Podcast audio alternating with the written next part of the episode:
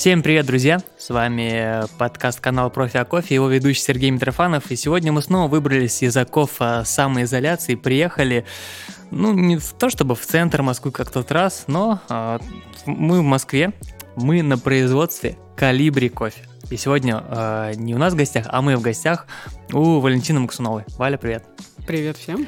А, Валь, давай расскажу, да, кто у нас, ты по, по специальности, так скажем, Q-грейдер, сорсер, основатель компании Калибри Кофе, это импортер зеленого кофе, основатель проекта Деревня обжарщиков, судья Cup of Excellence и проекта Обжарщик года, тренер АСТ, да, АСТ, да, АСТ, да.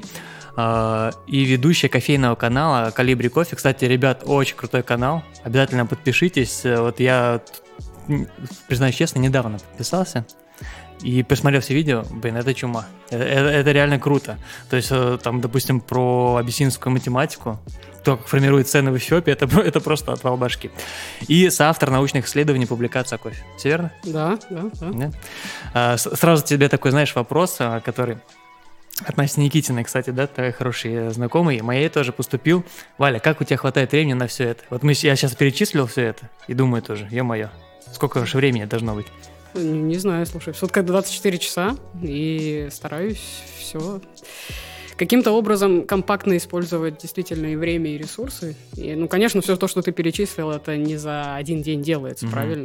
В индустрии я с 2006 года, Поэтому все, что нажито непосильным трудом, ты только что перечислил. У тебя за спиной стоит табличка АСТ.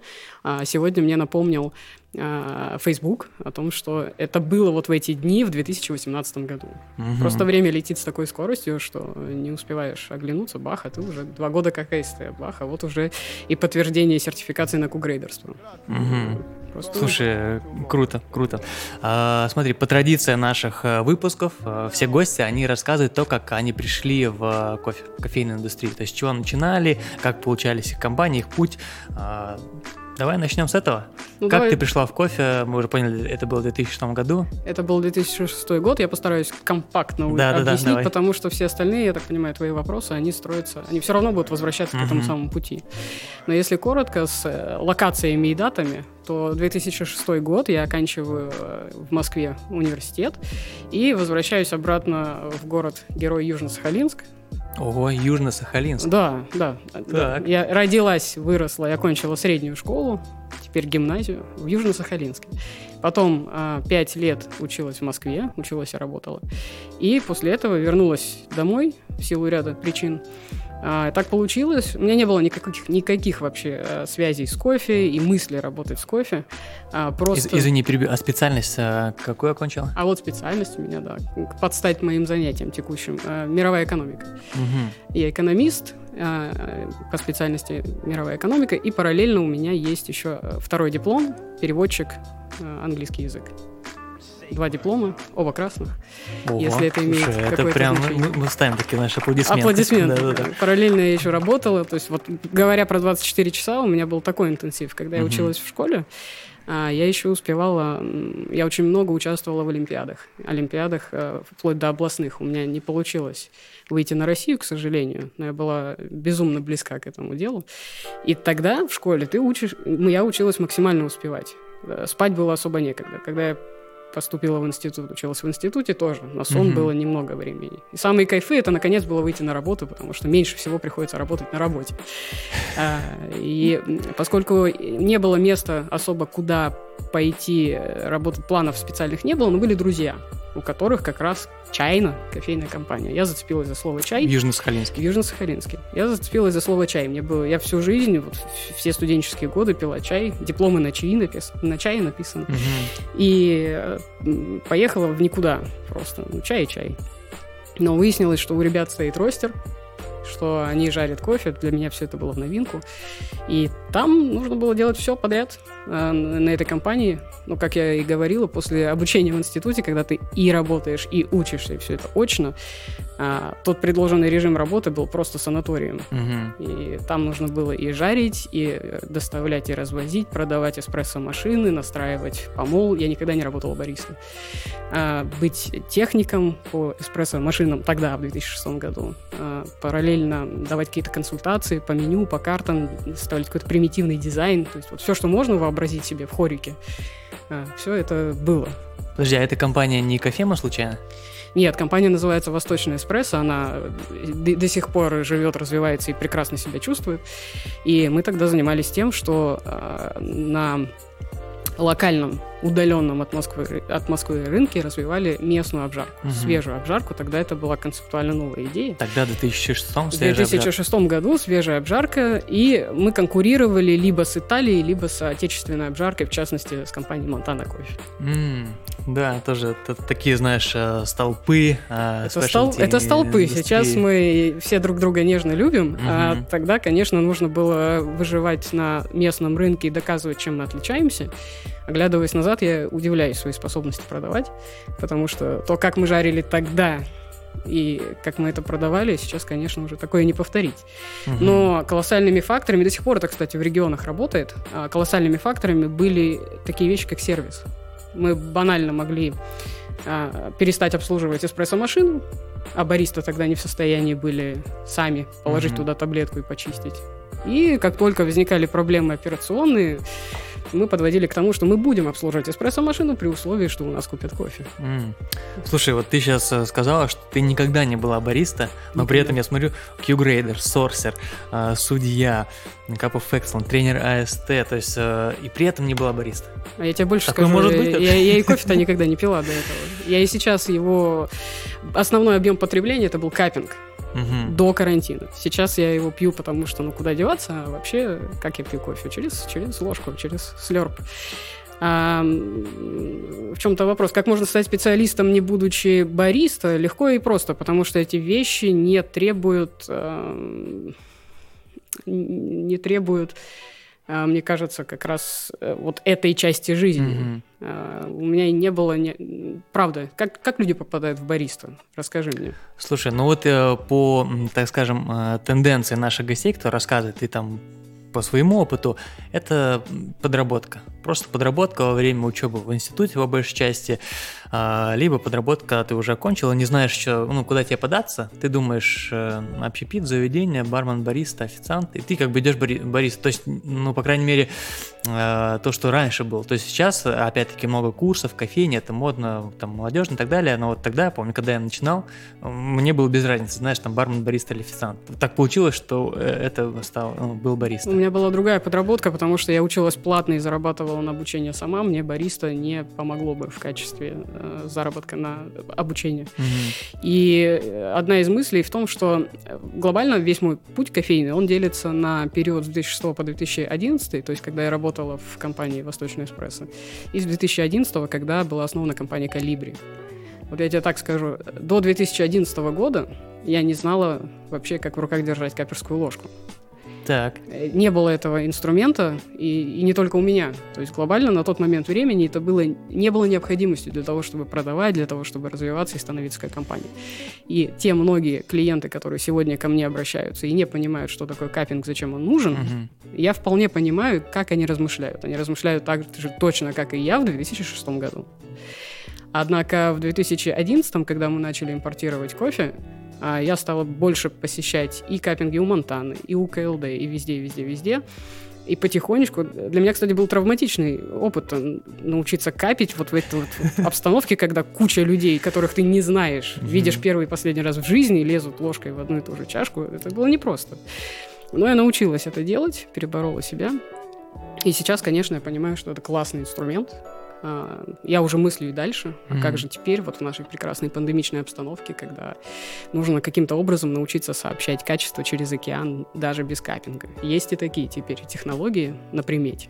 Об так, этом можно а будет... расскажешь? Или да, да, да, да. Ты а, не забудь переспросить. Угу. Давай, я, да. я подрасскажу. А, ну смотри, то есть ты работаешь с 2006 по 2011 вот, в, в компании Южно-Сахалинске. В Южно-Сахалинске. Да. А в 2011 а, было принято решение, что я больше не могу там работать. Так. И Это тобой принято? Мной, или... мной, мной, mm. все. И прежде чем я совсем ушла из индустрии, мне сказали, ну ладно, давай попробуем, мы же хотели поимпортировать кофе.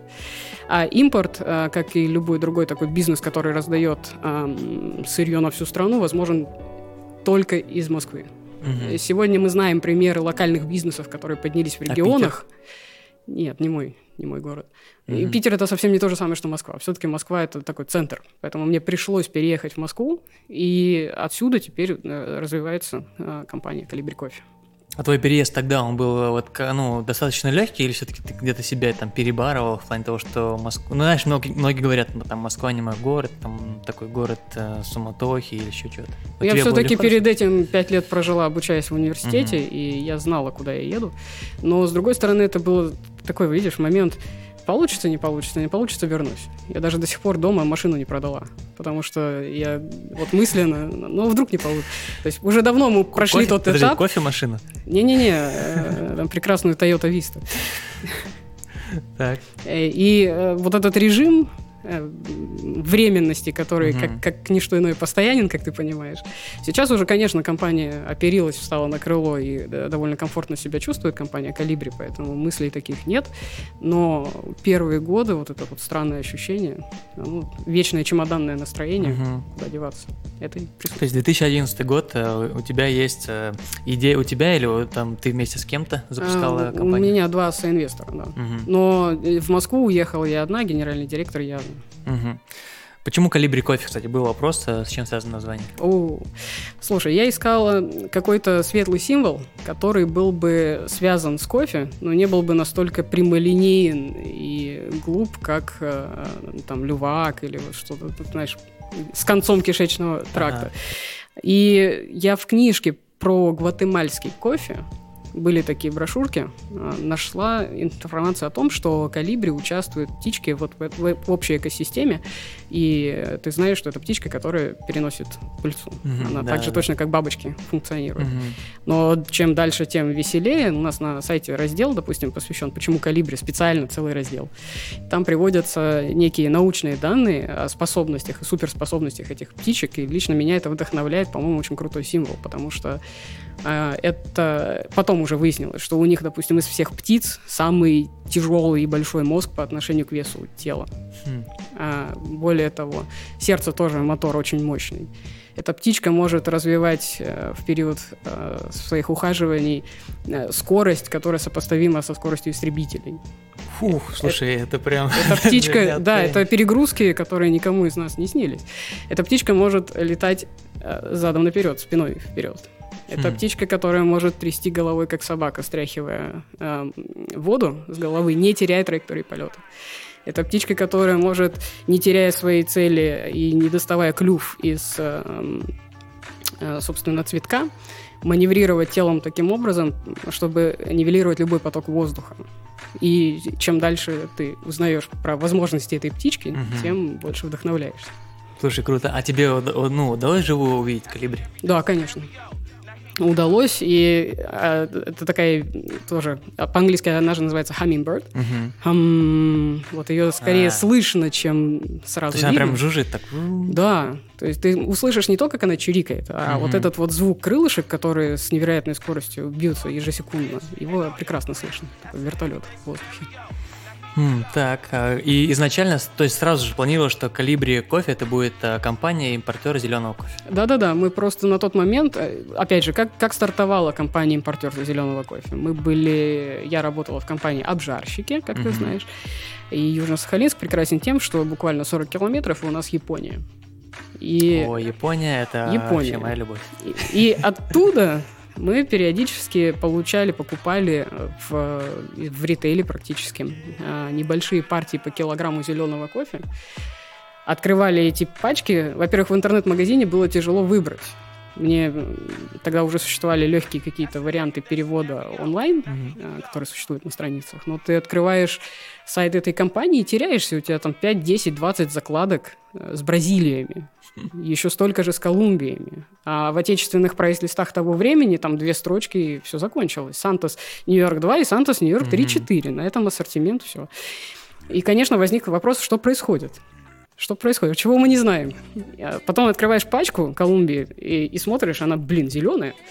Смотришь в мешок, который у тебя лежит под ногами, там другой оттенок.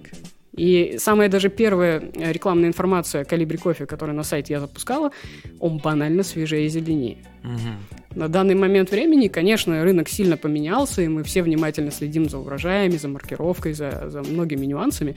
Но на тот период времени это все было либо неважно, либо люди не обращали внимания. Угу. И мы поняли, что это ниша, что потенциально здесь можно развиваться и двигаться. И решили, что посмотрели собственные продажи. Самой большой, самой продаваемой позицией была Бразилия. Ну и, э, кроме того, как ты знаешь, это одна из самых дешевых позиций uh-huh. в, арабик, в арабиках. И это было, наверное, самое безопасное вложение средств. А кроме того, почему еще Сахалин так важен? Потому что удалось выйти через э, нефтегазовые знакомства на концерн Mitsubishi. А у Mitsubishi они помимо того, что участвуют в проектах Сахалин, а, так, если память не изменяет, один или... Нет, Сахалин-2. Они участвуют в концерне тогда, Сахалин-2, там много что поменялось. Uh-huh. А, плюс э, у них, помимо Mitsubishi Motors, есть еще подразделение, которое занимается продуктами питания. И вот, вот так вот хитро-хитро-хитро да. мы вышли на Mitsubishi а, кофе до Бразил. Mitsubishi кофе до Бразил? Mitsubishi кофе до Бразил. Больше они не существуют. Э, к сожалению. Они э, из-за того, что, э, я не помню в каком точно году, они купили 20, если память не изменяет, процентов акций Алама. Угу. И в Бразилии на этом месте сейчас развивается компания именно Alam Specialty. Угу. Не, тот самый большой Alam, а вот именно Specialty подразделение. Поэтому вот они друг с дружкой сливались, и благополучно сейчас это называется именно так. Угу. Ну, то есть, э, получается, что у вас была какая-то, да, а, база, то есть ты переезжаешь с этой базы сюда, в Москву, и, ну, что был вот контракт, да, с э, Mitsubishi, кофе до Бразил? Да, получилось так, что мы нашли этот контакт, я переехала в Москву, Потом начался сам процесс покупки, потому что мы э, первый раз, когда, допустим, получили, когда еще только щупали почву, угу. я помню, в 2000 2007 году мы проводили в, во Владивостоке, еще как Восточный эспрессо, мастер-класс с Харуной Мураямой и Йошинори Уда. Это чемпионка мира латте-арт. Угу. Там была забавная история в том, что я писала, специально написала в э, Ассоциацию Specialty Coffee Японии, вот мы такие ваши соседи в России, хотим провести мастер-класс, поднять культуру.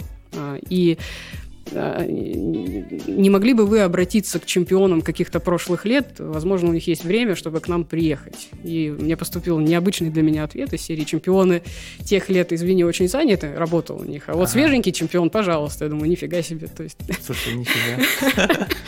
Круто. Но она сама не преподает, и тут сразу стало понятно, что за чемпионами стоят большие команды, и приехала она вместе с Йошинори Уда. И Йошинори, э, конечно, сразу нам сказал, ребята, делаете вы сильное не то, то есть они деликатно объясняют. Uh-huh. Ну, блин, наш уровень 2007 года Восточный эспрессо обжарки любой компании, на самом деле, образца того года сравнить с сегодняшними достижениями, это небо и земля. Uh-huh. Но тем, когда Йошинори Уда попил кофе и сказал, ребята, у вас, скорее всего, забита вентиляция, вот так просто по Вот да, он просто, чат, да, просто настраивая эспрессо, сказал, проверьте там у себя вентиляцию. Думаю, опа. Слушай, ничего себе. Есть куда стремиться. И, и, и тогда же он нас впервые учил, как читать, э, например, цены на кофе. Потому что когда ты получаешь первый раз, э, видишь, смотришь на цену на зеленый кофе, она выглядит как плюс или минус э, в центах за фунт угу. к Нью-Йорку. Вот это NY, и ты думаешь, боже, вот мне вроде что-то ответили, но как на это реагировать? И он перевел на нормальный язык, на русский, что смотри, Нью-Йорк, это биржа, ты ее открываешь, смотришь текущее положение, к этой цифре прибавляешь или вычитаешь. После этого конвертируешь все в доллары за кило, получаешь ФОП, и дальше начинаешь рассчитывать. Слушай, да, вот это, конечно... Это все были открытия, понимаешь? Слушай, это да, я просто, ну, я просто сейчас э, пытаюсь для себя понять, как вот так э, взять и запустить э, компанию, ну, импортера кофе. Это же столько заморочек. Это, да, это, это же... си... ну, мы, у нас был принципиально другой старт. Угу. А, в отличие от многих других игроков рынка, чтобы ты понимал, все то, что ты видишь вокруг себя, и все то, что ты знаешь про компанию Калибри, все это началось с трех миллионов рублей. Все, никаких других инвестиций у нас не было. 3 миллиона, и то мы а, накосячили, потому что не учли тот момент, что когда ты возишь что-то в Россию, ты платишь а, импортный НДС, угу. и вот на него-то мы денег не оставили. Это был сюрприз. Ну, найди теперь 20% от 3 миллионов. Потом э, старт был особенно приятен тем, что это был 2011 год, я когда показываю на обучениях ребятам графики биржи, вот 2011 я не забуду, потому что мы контракт заключили на рынке, когда был кофе стоил 300 долларов за фунт. Только мы его привезли, это был какой-то безумный для меня Новый год, тяжелый, с косяками, не, не сразу все получилось. И рынок рухнул. То есть у меня на складе лежит кофе, купленный на высоком рынке, а у моих коллег-конкурентов ага. э, прекрасное сырье почти в два раза дороже, дешевле. Это, ну, по сути, этот же, да, там? Ну, но, ты знаешь, сейчас-то, конечно, я найду, что сказать, как это дело объяснить, но, ага. но, но для потребителя который тоже, как и я, буквально год тому назад, ничего, кроме как Нью-Йорк 2 и Нью-Йорк 2 не видит, одно и то же. И вот, пожалуйста, тебе карты в руки, давай, развивайся. И как получилось э, развиваться? Это было сложно, знаешь, э, вот, вот этот карантин, это все э, фигня по сравнению Цветочки, с тем... да? Цветочки по сравнению с тем, как мне давались первые килограммы, потому что ну, никто тебя не знает. Ни, никто не слышал ни про какую компанию Калибри. Ну да, это же, ну вот я так думаю, это знаешь, как, не знаю, это маленькое производство, там, да, там, обжарочное, допустим, никто не знает. Там есть, ну не знаю, там, есть КЛД, там, да, там, огромный, там, не знаю, кто еще там, СФТ, там, и все. Ну, ну да. то есть большие величины ну, типа, у нас да, по-прежнему да. две. Это КЛД и СФТ. Но мне повезло э, не сразу, естественно, но э, первые полгода было тяжело, знаешь, когда э, продашь мешок в месяц, радуешься.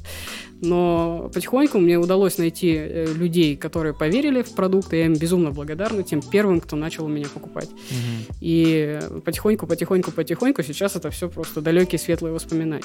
Но еще я приняла для себя тогда важное решение по поводу цен. То есть у тебя сырье, которое справедливо стоит 8 долларов, а у всех остальных за 5. И деваться некуда. Вот, э, я тогда приняла решение, что окей, я соглашаюсь на убытки, я ухожу ниже себестоимости, но задача просто остаться в килограммах. И это сработало. То есть я понесла убытки сразу со старта, угу.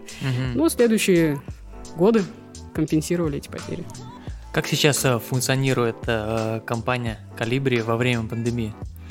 Мы ищем новые пути, потому что для меня ситуация чем-то напоминает тот самый одиннадцатый год, но с той разницей, что меня знают. Uh-huh. Uh, у меня полный склад прекрасного кофе, у меня есть эм, достаточно компактное ядро коллектива, которое очень эффективно функционирует.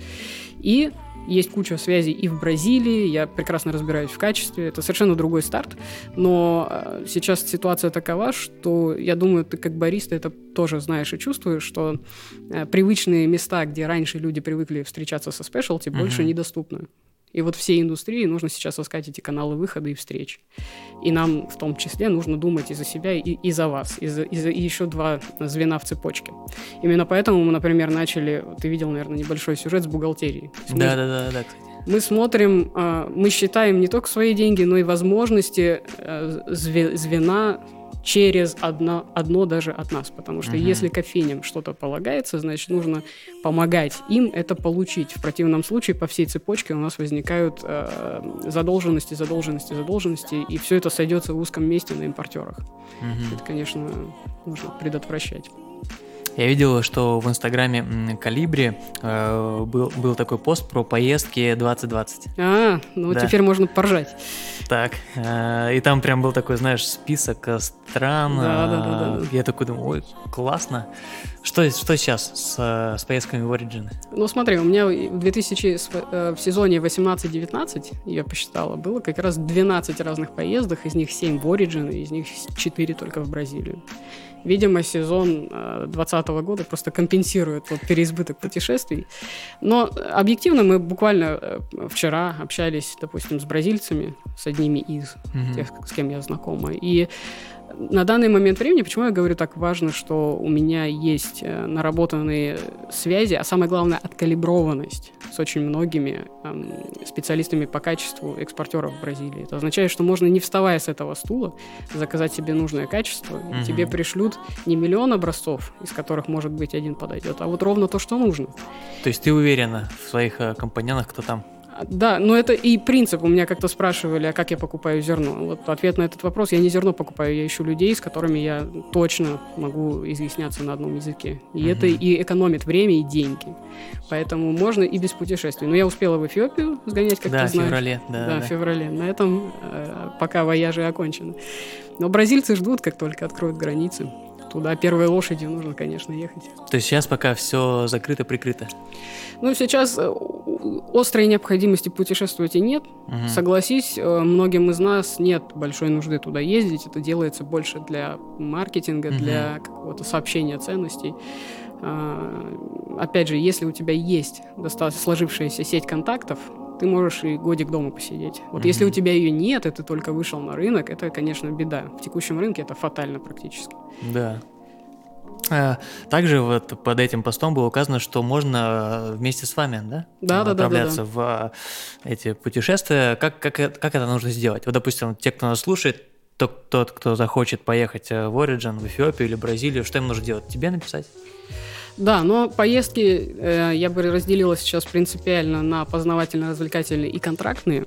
То есть, mm-hmm. если это поездка контрактная на интерес э, с конкретным ТЗ, да, конечно, просто пишется это, сам, можно нам написать, мы сформируем, что нужно, и в зависимости от того, что нужно, будет понятно, куда мы едем, к кому мы едем и что мы там попросим. Mm-hmm. Потому что все-таки э, самолет приземляется в Сан-Паулу, на этом сходство заканчиваются.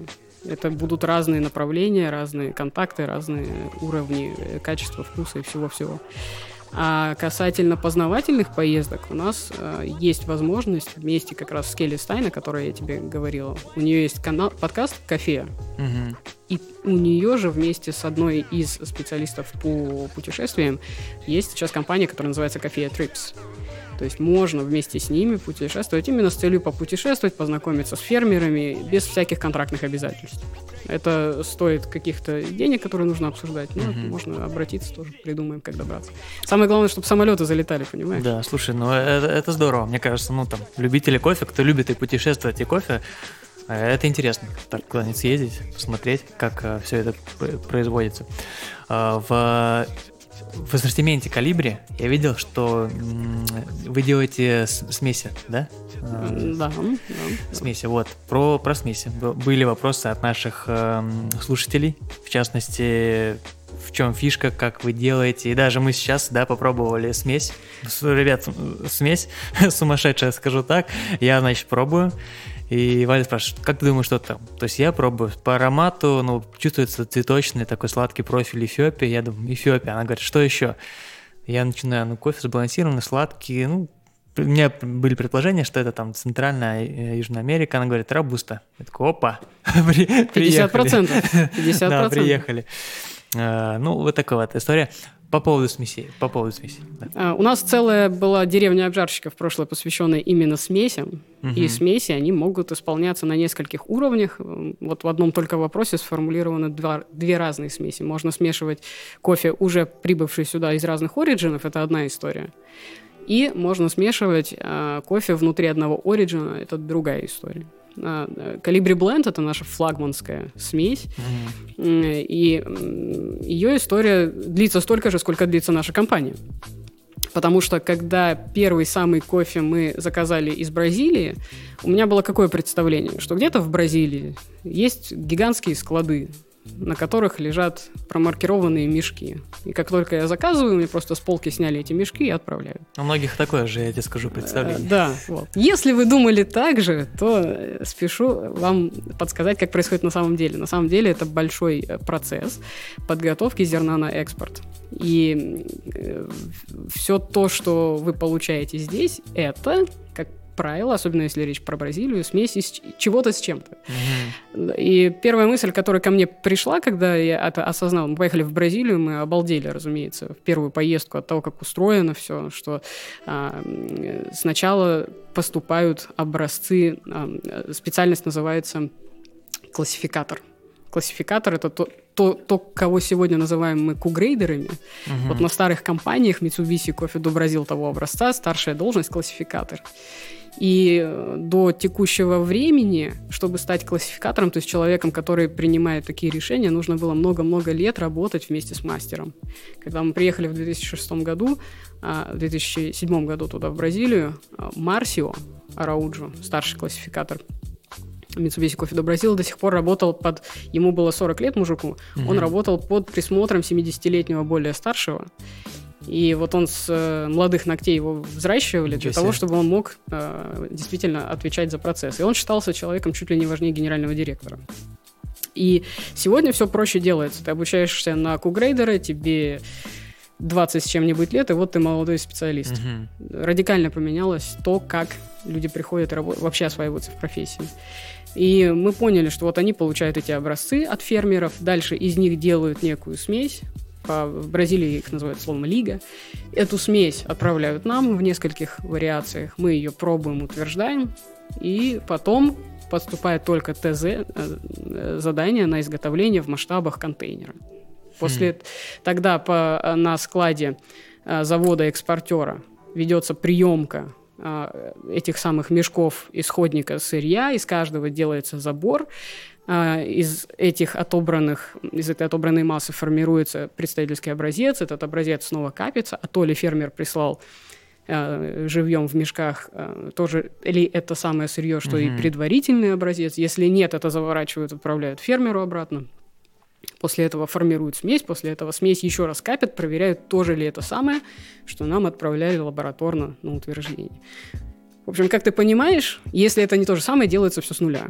И э, это японская щепетильность, это Mitsubishi Coffee Brazil. И что меня особенно порадовало, то что для них, эм, блин, кто такие Калибри? Это компания, которая на свет появилась вот только что. Uh-huh. Но они э, предельно внимательно и терпеливо относились к любым нашим вопросам, и это сервис уровня бог, как я теперь понимаю, потому что вот любой дурацкий вопрос, они терпеливо все объясняют, рассказывают. Они же меня научили грейдить по бразильской системе. Что вы так, только... Что за грейдинг? Ну, э, сегодня, допустим, кугрейдинг, это ты представляешь себе, uh-huh. можно понять, что это такое. Есть стандарты э, CQI. Но в Бразилии существуют свои стандарты. И вот подложки для грейдинга кофе там есть. Э, выписан этот самый стандарт, сколько дефектов равно mm-hmm. с какому числу эквивалентов, и их дефекты считаются не так, как CQI. То же самое, кстати, касается Колумбии, то же самое касается Эфиопии. В каждой стране своя система измерения дефектов. Mm-hmm. Так вот, вернемся к баранам. О том, что я по- поняла, что они составляют смеси сразу. Ну, раз они их все равно делают для меня, значит, это должна быть моя авторская смесь. И вот э, тогда и было с первого контейнера принято решение, что смеси будут делаться при моем участии. Хм. Поэтому каждый год э, в районе октября э, задача была туда добраться. И э, в, в очень много кругов первоначально, когда не было откалиброванности, приходится проходить сотнями образцы. А процесс этот устроен так, что вот э, тебе в распоряжение дается лаборатория, ты пропиваешь первый стол, а там навески по 15 э, чашек на каждый образец, и вот сколько столов ты проходишь по, по, по десятку этих образцов. От, отсеиваешь сначала первый раунд допустим, вот, э, или из-за дефекта, или из-за mm-hmm. чего угодно.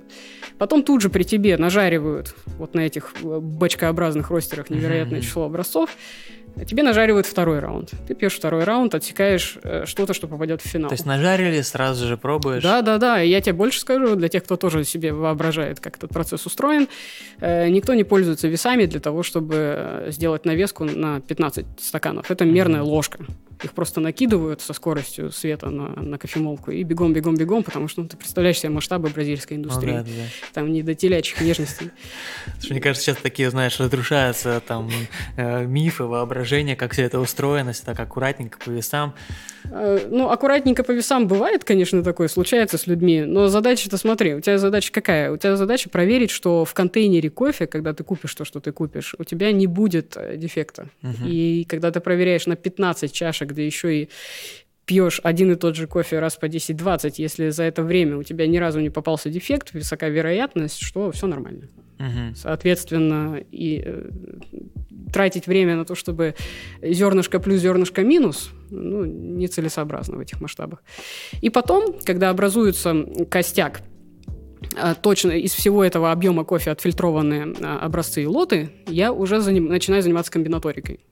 Составляю один, один со вторым, второй с третьим по наитию, потому что, естественно, у меня такого опыта первоначально не было.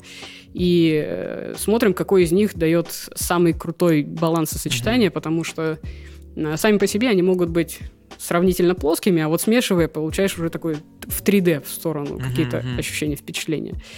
И что самое важное для меня сейчас, я это научилась только, наверное, спустя годы проговаривать, это принципиально другой продукт, потому что если ты посмотришь прайс-листы импортеров, то, ну, окей, Нью-Йорк 2, Нью-Йорк 2, скрин 17-18, скрин 17-18. Э, любой человек может обратиться в кооператив, и ему с полки поставят кофе нужного качества. А вот кофе Калибри Бленд без моего участия на свет не появится. Я не просто импортер. Импорт — это последнее, что я делаю во всей этой истории. Я созидатель качества, которое оказывается у меня на складе. Угу. Это принципиальная разница. А, правильно я понимаю, что делая смесь, ты получаешь э, ну, стабильное качество там из года в год, и именно для этого делается смесь? Оно не просто стабильно, все-таки мы развиваем, э, пойми, за эти годы, с 2006 2011 особенно, рынок очень сильно развивается. Конечно, я стараюсь, э, у меня более сложная задача, мне нужно смесь сделать вкуснее, угу. и умещаться при этом в бюджет, который тянет моя целевая аудитория. Э, конечно, можно там, повыситься в балле на энное количество э, баллов в оценке Q, но при этом прирастет цена. Uh-huh. А у нас немножко другая задача. И э, он, он усложняется и делается более при этом скажем так, в цене за килограмм все больше и больше кофе с каждым годом. Вот в этом году у нас две а, смеси сделаны. Одна из них называется Лига 2020, угу. вторая смесь сделана уже а, с чемпионом Cup of Excellence Исмаэлем Андраде. Это, по сути, а, одного владельца смесь, но там два разных турара смешаны и два метода обработки. Вот тебе, пожалуйста, получается картина. А, одна более карамельно-нежно для тех, кому нужно а, погрузиться в какие-то высокие материи. Вторая mm-hmm. более жесткая смесь, более динамичная, вот так скажем, и более понятная широкому кругу. Слушай, ты, получается, начинала делать, как ты сказала, смеси по, по наитию. Сейчас есть какой-то, знаешь, э, конструктор, что Сейчас, чем, знаешь, как это происходит? А, чем, опять же, прекрасны все эти знакомства и связи? Ты когда калибруешься с людьми, вот первый год ты проходишь 100 образцов, второй год тебе уже 50 ставят, на третий ты говоришь, дружище, мне нужно вот это, угу. и, в принципе, с первого стола у тебя готовая смесь практически. Вот этот вот момент откалиброванности, он решается, решает а, потом проблему со временем и с выбором материала. Угу. Это мега помогает. А, но это смеси, получается, зеленого кофе. Да, конечно. А если говорить про смеси, которые там, допустим, бариста уже получает э, в кофейне, обжаренный кофе, допустим, там бленд из э, Колумбии, Эфиопии, Угу. Вот э, как, как это делать? В каком соотношении? Почему там кто-то делает 50 на 50, а почему-то кто-то делает там 70 на 30. А еще знаешь, что я заметил, э, и также, ну, многие тоже, то, что, допустим, когда начиналась наша, ну, как наша индустрия кофейная, да, росла, то есть были смеси. Потом в какой-то момент, когда начал появляться очень много там спешлти кофеин, моно там каких-то концепций, все, э, э, так сказать, метнулись на моносорта. Да, и да. говорили там только 100% там Эфиопия, только 100% Колумбия. Сейчас, кстати, снова на э, идут, смеси. снова идут на смеси, да. Как думаешь, почему вот такая волнообразная Потому динамика? что, ну знаешь, мы кругами заходим на какие-то вещи, с которыми уже не первый раз сталкиваемся. А, я думаю, что сегодня смеси — это возможность снова быть уникальными. Потому что если ты спешлти обжарщик и спешлти кофейня, круг компаний, где ты покупаешь кофе, вероятно, весьма ограничен. Угу. И э, ты понимаешь, что ты продаешь Эфиопию Конго, и еще 25 человек рядом с тобой продают Эфиопию Конго. И какой ты после этого... Что в тебе особенного? Ничего. И для того, чтобы эта особенность вдруг проявилась снова, ты можешь включить ресурс э, творчества угу. и созидать какие-то новые элементы, чтобы отличаться. Потому что в противном случае тяжело банально делать. А у тебя есть какая-то вот э, тоже фишка в плане составления уже с, с здесь? Ну, допустим, смешать там Бразилию, Эфиопию или вот Эфиопия с рабустой. Мы, мы только рецептуры можем э, предоставить, потому что э, то, что было смешано сегодня с утра, Эфиопия с рабустой, это каждый из них жарился отдельно, и это mm-hmm. вот хвосты от сэмпл обжарок, и мы их можем посмешивать.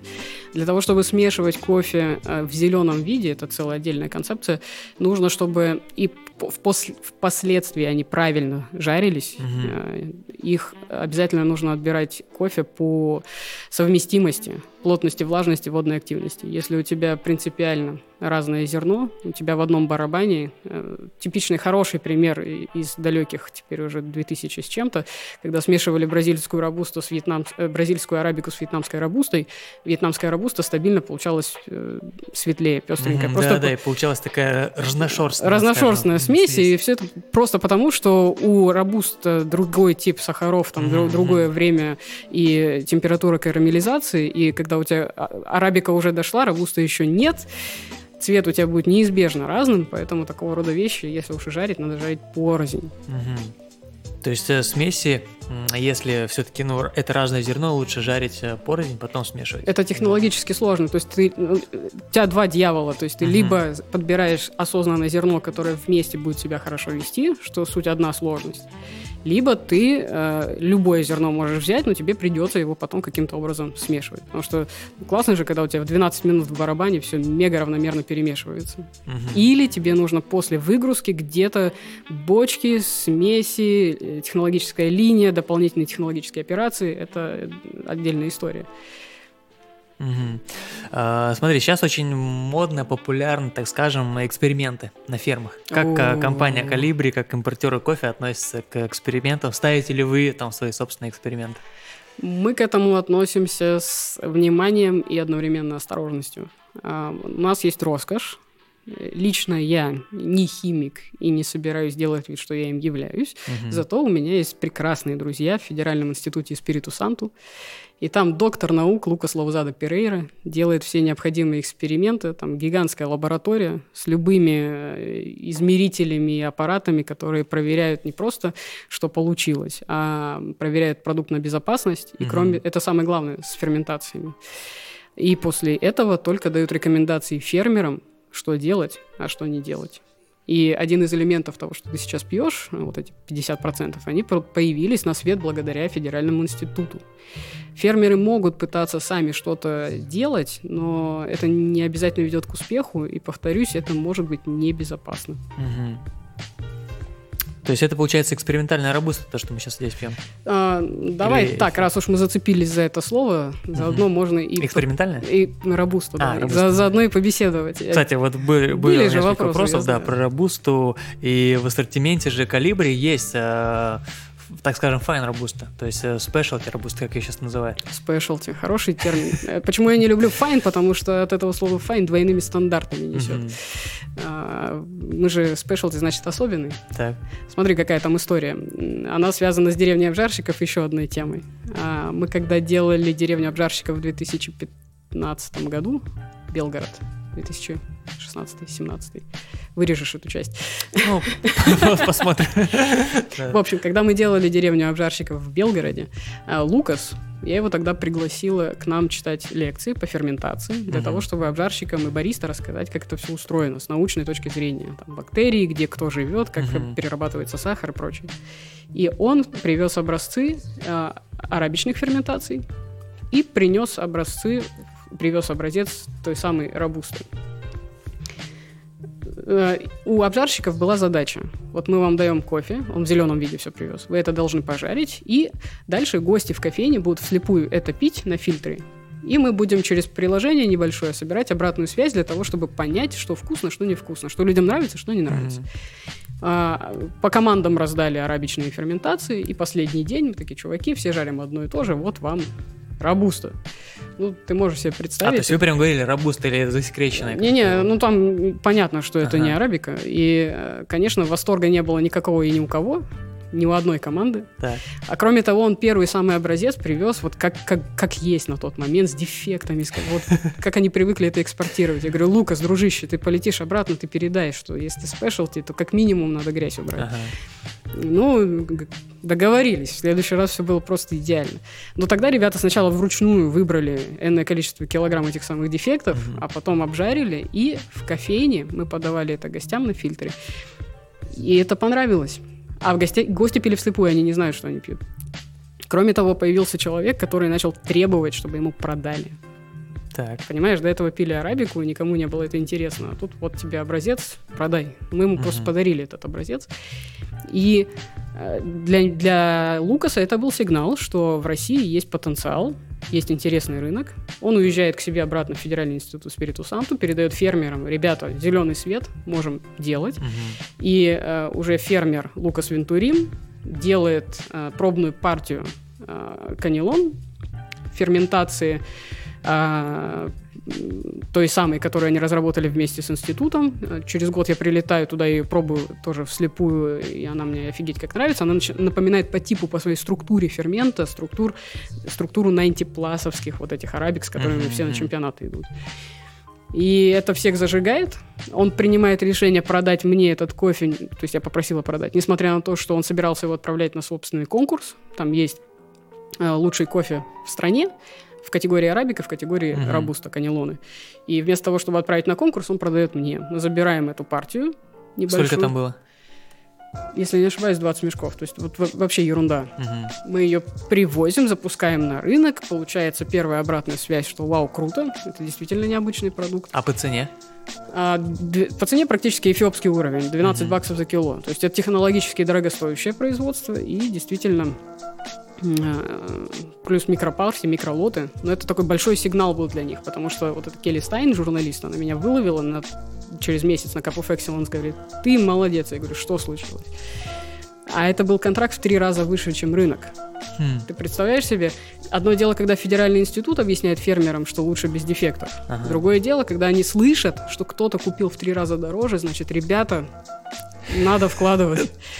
И да. почему твой опыт робусты такой грустненький? Потому что, как правило, то, что ты пьешь, это одни сплошные технологические ошибки. Дефект mm-hmm. на дефекте, а не вкус этой разновидности.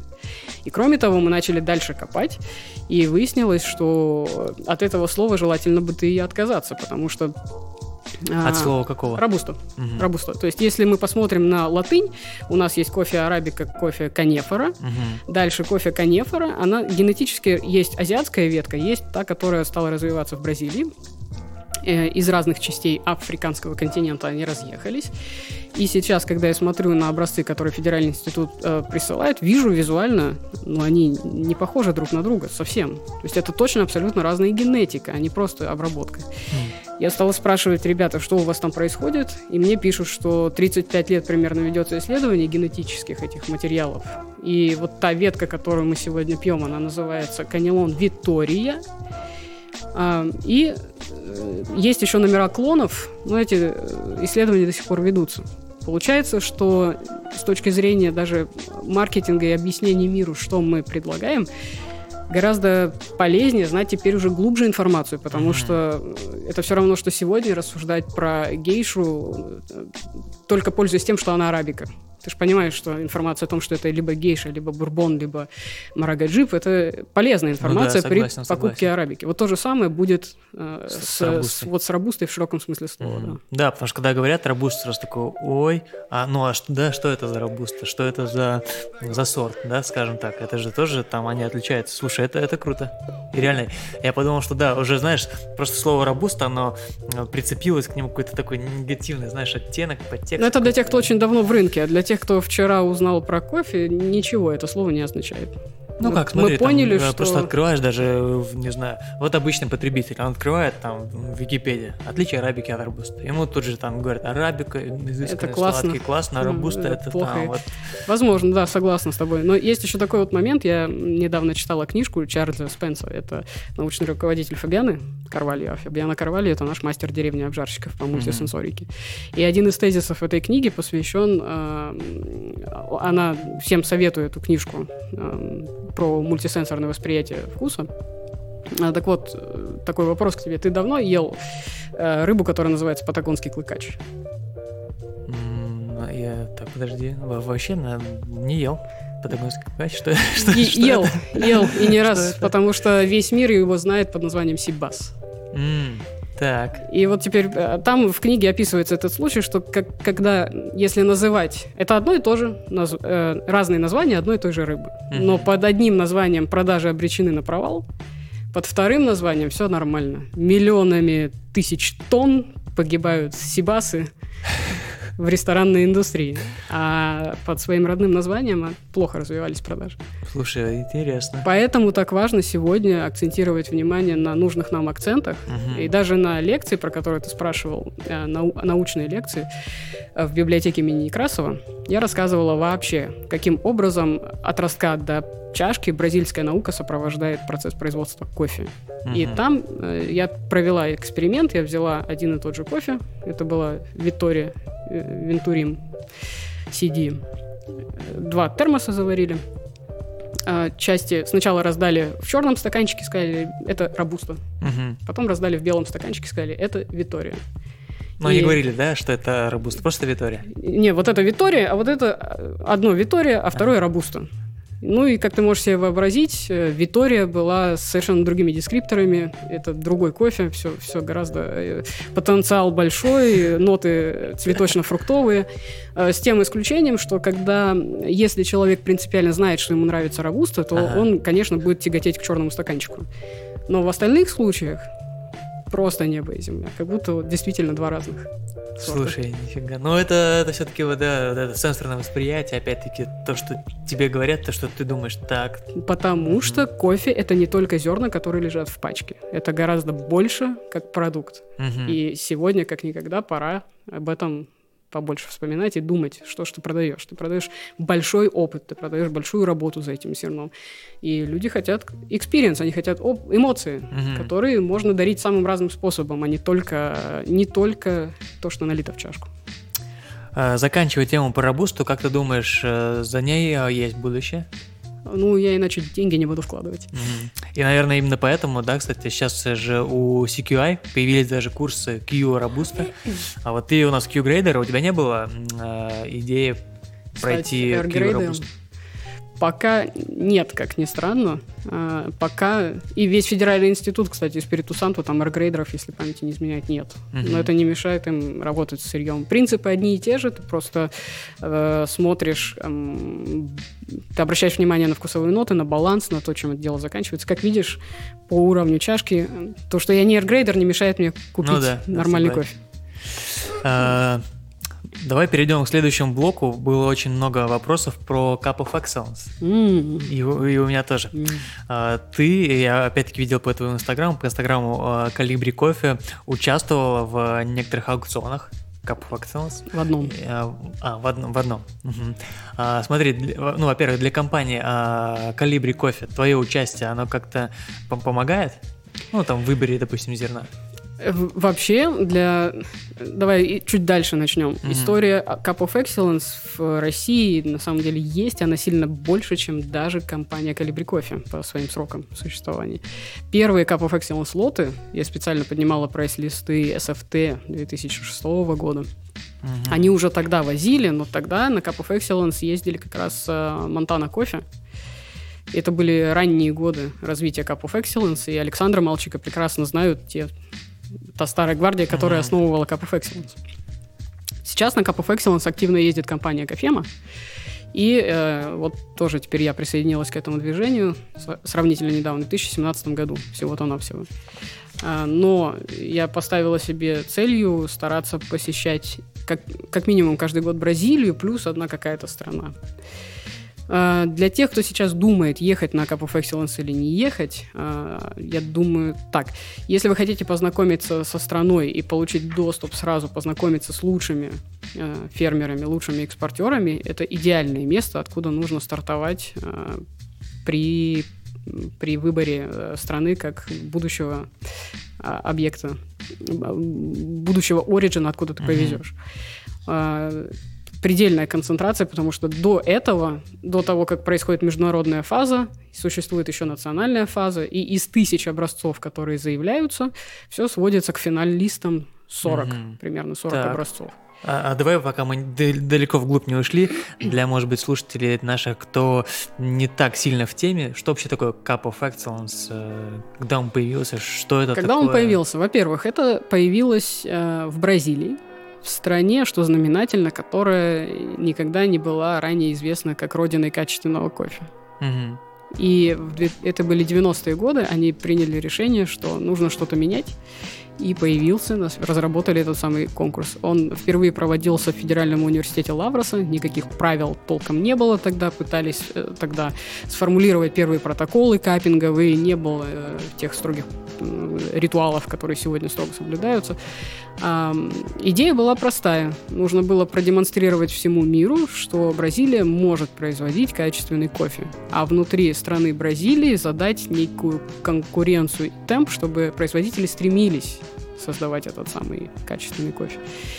И действительно, спустя годы это получилось. А, сегодня самый первый Cup of Excellence, там были лоты, едва-едва достигавшие порога 80 баллов.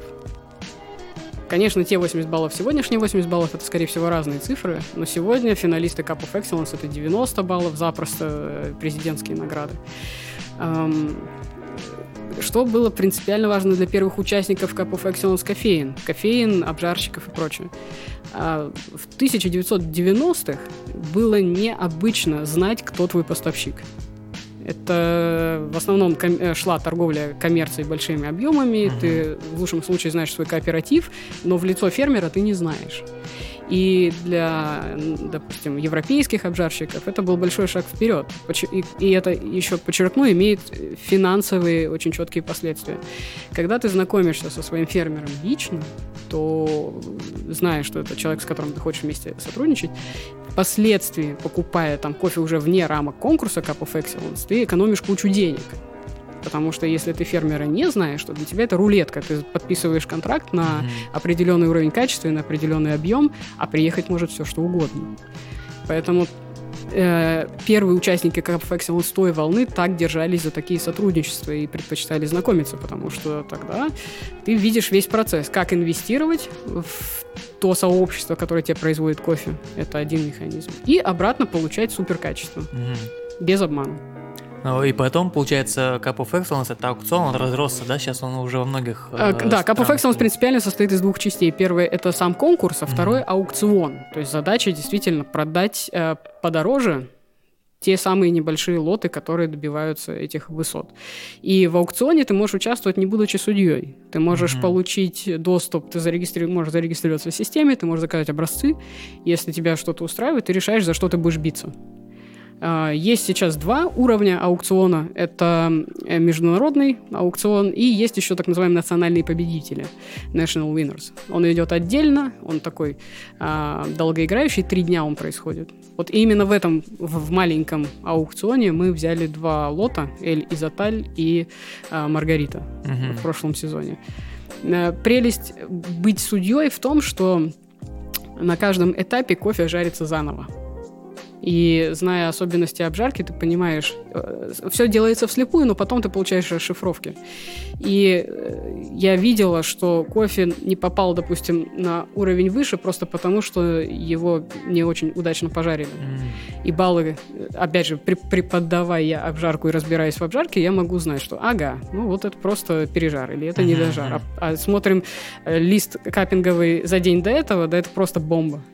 Извини, я да, перебью тебя. У нас, кстати, был э, подкаст с Полиной Владимировой, где она тоже делилась своим опытом участия в Cup of Excellence. Она рассказывала, я уже забыл имя э, человека, кто также участвовал в Cup, э, Cup of Excellence, и он выбирал лоты, которые нравились ему, хотя они могли там, знаешь, даже не пройти э, там, ну, то есть по баллам это могло быть там вообще очень мало, но ему нравилось, он как бы их сразу, ну, там, выкупал, выбирал.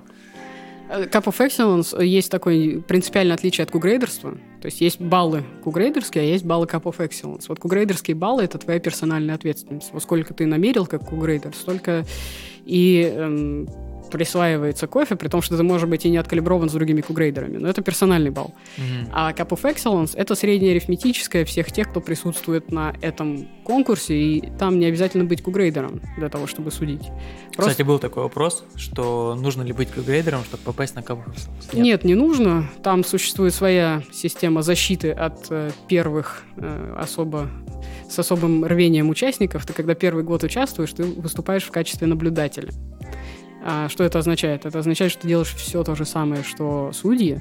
А, никаких внешних различий нет, только с той разницей, что твои баллы и твое ценное мнение не учитывается в mm. общем итоге. То есть, если ты решишь сейчас первый раз, то первая твоя попытка, это будет, э, так скажем, как теневой, да? Ну, Теневой судья. нет, теневой он с- за спиной, насколько я знаю, где-то Мгм, присутствует, его к столу не подпускают. А, ну в смысле, ты пробуешь, но ты со всеми, оценка- ты ничем не отличаешься. Ага. Просто твоя оценка не пойдет в общее среднеарифметическое, вот и все. Мгм. И это классный механизм защиты, потому что когда нет опыта, э, у меня был просто взрыв, у меня был разрыв шаблона, потому что кугрейдерские привычки и Cup of Excellence — это две разные вселенные, нужно научиться с этим жить. Да, так а в чем, в чем там разница? А, Разница, потому что разные листы, они по-разному устроены, и акценты делаются на разных нюансах. И если положить друг напротив друга лист кугрейдерский и лист Cup of Excellence, ну, легкий пример. Мгм, так. А в листе э, Cup, э, CQI, кугрейдерском, сладость отмечается когда или нет. Мгм. А в листе Cup of Excellence это значение, которое гуляет... Ну прям э, шкала такая, да? Шкала. Мгм. Для того, чтобы это научиться правильно прописывать, нужно, нужен опыт. А кроме всего прочего, там достаточно снисходительно смотрят все-таки на обжарку и стараются учиться через обжарку. Мгм. В, of, в CQI ты э, при оценке кугрейдерском просто рубишь зерно за то, что его неправильно пожарили, и пережариваешь еще раз. В of Excellence такой роскоши нет, и приходится смотреть на зерно. Его выкладывают специально, образцы молотого жареного Мгм. кофе. Ты смотришь визуально, то, что ты чувствуешь, это совпадает с тем, что действительно пережарили. Даем кофе второй шанс или не даем. И действительно мощные образцы, их обжарка не убивает. Мгм. А как попасть человеку на of Excellence? Что нужно сделать? Денег Чтобы- заплатить. А, да? Все очень просто. А, ну а где это? Там, А, на- Сначала на ты сайте? регистрируешься на сайте Альянс э, for Coffee Excellence как э, член Альянса. Это одна сумма, она годовая, один раз в год. Сколько стоит? 250 или 270 долларов. То есть э, 270 долларов, чтобы просто зарегистрировать. Лучше перепроверить. Ну, это, это просто твой взнос на то, что будет функционировать их офис, их аппарат. Ну, скажем так, в районе 250, да? Долларов? Ну, давай до, до 300 Ну, а, эмоционально мы забыли про эту сумму. Давай, 300 долларов, то есть э, ты оплачиваешь и получаешь, ну, так скажем, членство, да? И получаешь членство на год. Да. Тебе присылают красиво, вон висят на стенке э, дипломчики. О, Каждый год одинаковые, только с разным числом. Я просила, можно уменьшить членство, но перестать мне это слать, ведь почта стоит черт Ага. знает сколько. И второй момент, для того, чтобы попасть на каждый конкретный, э, на каждое конкретное судейство, ты смотришь расписание, сейчас это очень много стран, да. А, ты платишь уже за каждое конкретное судейство. Сколько? И, и еще примерно столько же. То есть тоже около 300. Ну, 200, да, до 200 с чем-то 300. То есть общий бюджет на сезон, если у тебя будет одна поездка, это порядка 500-600 долларов ты Мгм. должен заплатить. Плюс авиабилет до места проведения мероприятия.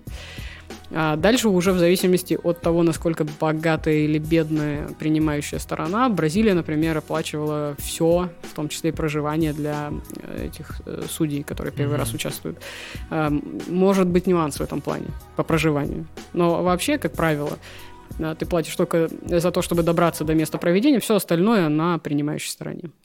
Хм. Так, а расскажи про свой вот опыт участия на Excellence. М, Каждый год я, как я тебе говорила, стараюсь бывать в Бразилии. Это был 17, 18, 19 год. Надеюсь, что и 20 состоится. А также я успела побывать в Колумбии и э, успела побывать в Сальвадоре. Откуда фотографию ты и выцепил. Да-да-да, Да. да, с таким большим чайником. Классно. Я, я там для масштаба стою, чтобы было понятно, какого роста девочка. При том, что я сама не очень высокого роста. Что нужно про них рассказать? А, ну смотри, то есть ты, э, допустим, как ты первый раз, да, ты поехала а, и была, так скажем, э, ну не теневым, да, ну то есть ты там пробовал, капила, твоя оценка не учитывалась, да? Да, моя оценка не учитывалась, э, но, тем не менее, это дает тебе знакомство, во-первых, кто туда приезжает. Мгм. Такие же судьи, как и Кто туда ты. приезжает? А туда приезжают а, либо закупщики очень крупных, реально крутых спешлти-обжарщиков, и ты можешь пообщаться, э, обсудить о том, кто как строит продажи, кто как э, жарит, кто как развивает свой бизнес. Это прекрасная платформа пообщаться в э, свободное от капинга время о чем угодно. А В 2017 году, только в 2019 это отменили, 2017 год это был такой капинговый хардкор, 17 и 18, потому что в Бразилии шло параллельно два конкурса. А, Отдельно категория Pulp Natural, отдельно категория Natural. Мгм. Неделю не просыхает и пьешь кофе. Сначала 40 образцов, потом, э, скорее всего, чуть меньше, чем 40, но это там 35, допустим каждый по 4 чашки, потом финал 10, потом калибруешься на следующий раунд, потом снова 40, потом 35, потом 10. Так. Слушай, э, интересненько. Дальше начинается важнейшая еще часть, это общение с фермерами. Но в Бразилию я сейчас как домой практически езжу, очень многие меня знают, поэтому есть с кем пообщаться, пообниматься и э, обсудить возможные э, сценарии сотрудничества. Mm-hmm. То есть это, это еще и большая бизнес-часть. А там, э, то есть ты говоришь, что туда приезжают э, обжарщики, да, там, импортеры кофе. А были ли такие, знаешь, э, там, залетные птички, это, ну, какой-нибудь там, какой-нибудь бариста интересный, он раз такой заявился и поехал? Не тот контингент. Видишь, туда все-таки стараются приезжать люди с определенной целью, и цель именно знакомства с потенциальным будущим твоим поставщиком, угу. и цель закупки в качестве развлечения я не видела, что туда ездили люди. А из российских э, компаний ребят там? Кофема. Кофема. Кофема очень хорошо путешествует, но я знаю, что им больше симпатичен центральный регион, и в Африке mm-hmm. они были. Я вот пока только эти три страны успела охватить. Но для меня Бразилия это прям принципиальная э, страна, куда я буду продолжать ездить, пока меня туда зовут. Так, а, смотри, э, победитель или призер Cup of Excellence, это можно сказать, что это знак качества? Ну, когда, допустим, на, там, на этикетке, знаешь, там пишет там победитель Cup of Excellence, там, Сальвадор. Um, и да, и нет. Потому что, нет, если, если этот знак размещен на лоте, который участвовал в Cup of Excellence и действительно оттуда привезен, с аукциона закуплен, безусловно, mm-hmm. это знак качества и, кроме того, крутой маркетинговый инструмент.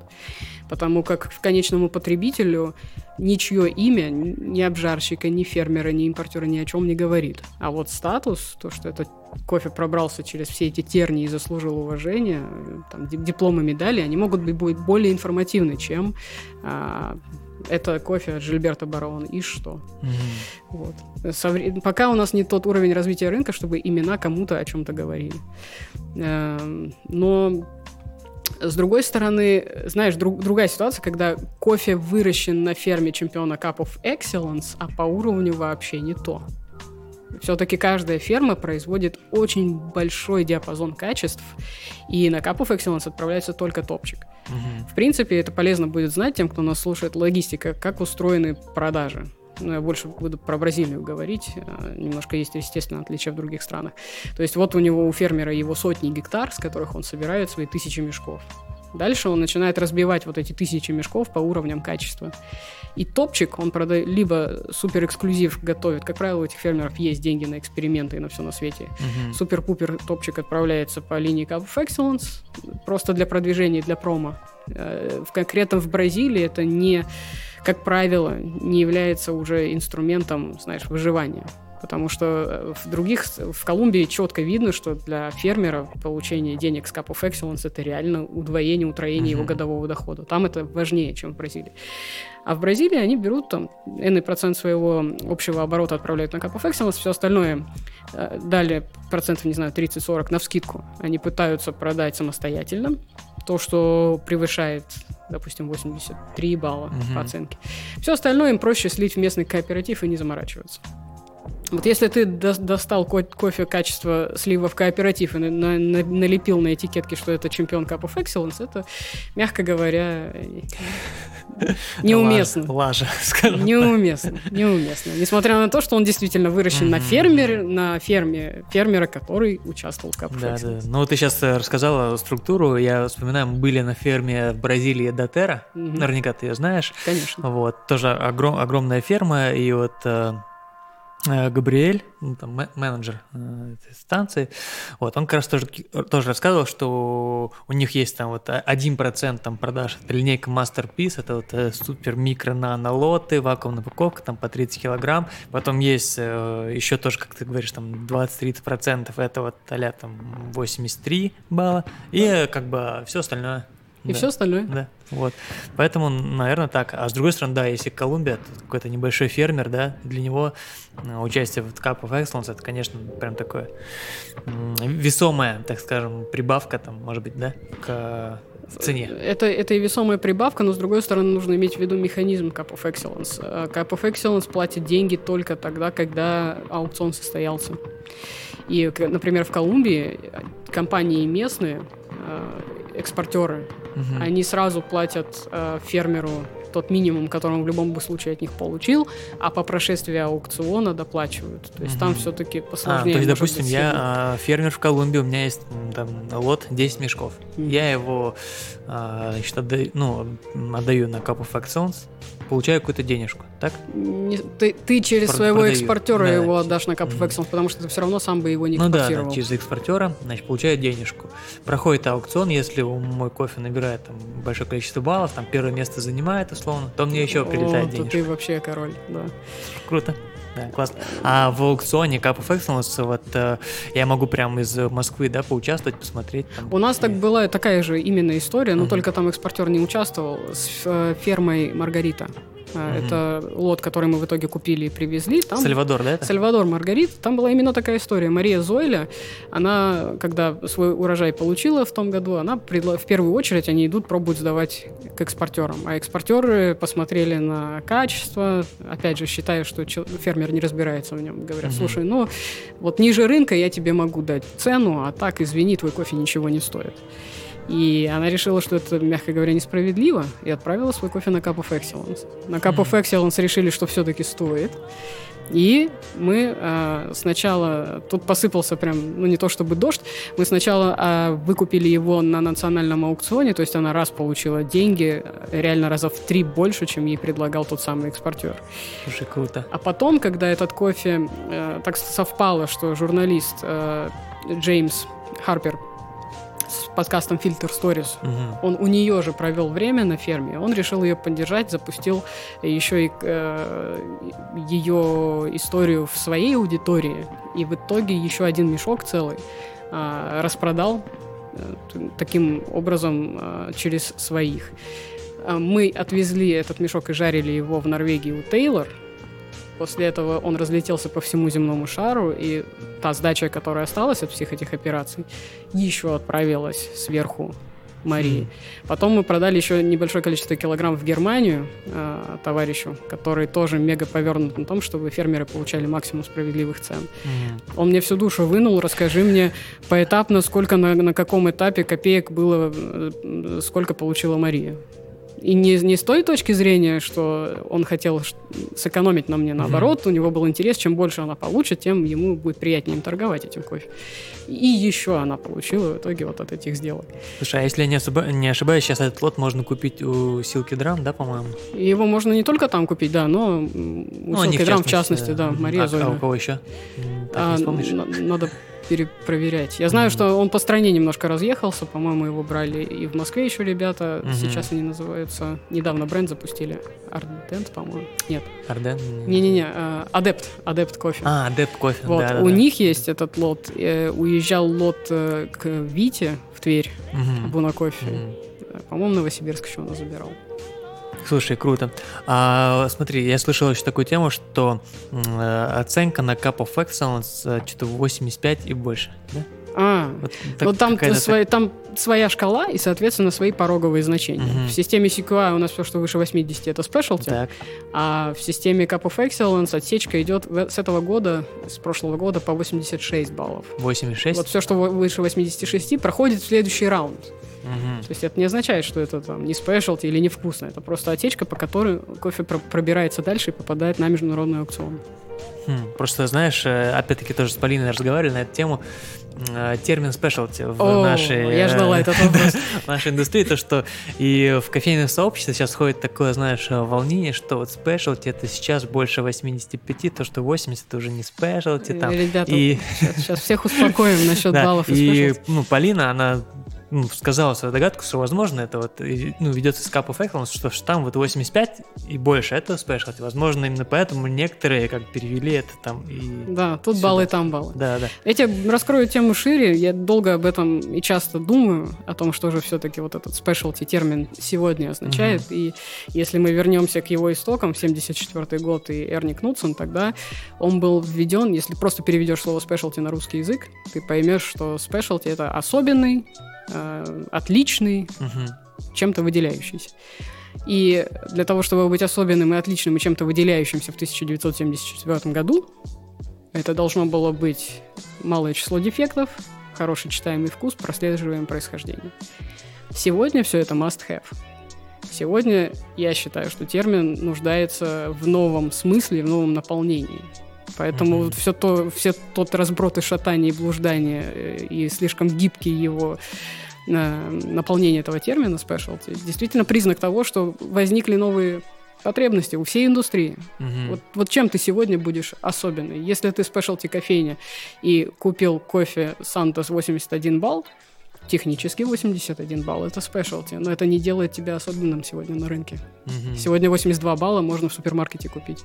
У тебя стоит более мощная задача сформулировать, а что ты будешь своим гостям рассказывать, почему они должны доверить именно тебе хм. свои деньги. Да, вот так, друзья. То есть, с одной стороны, да, то есть больше 80 это спешлти, с другой стороны, уже как-то... Уже возникла новая необходимость быть mm-hmm. особенным.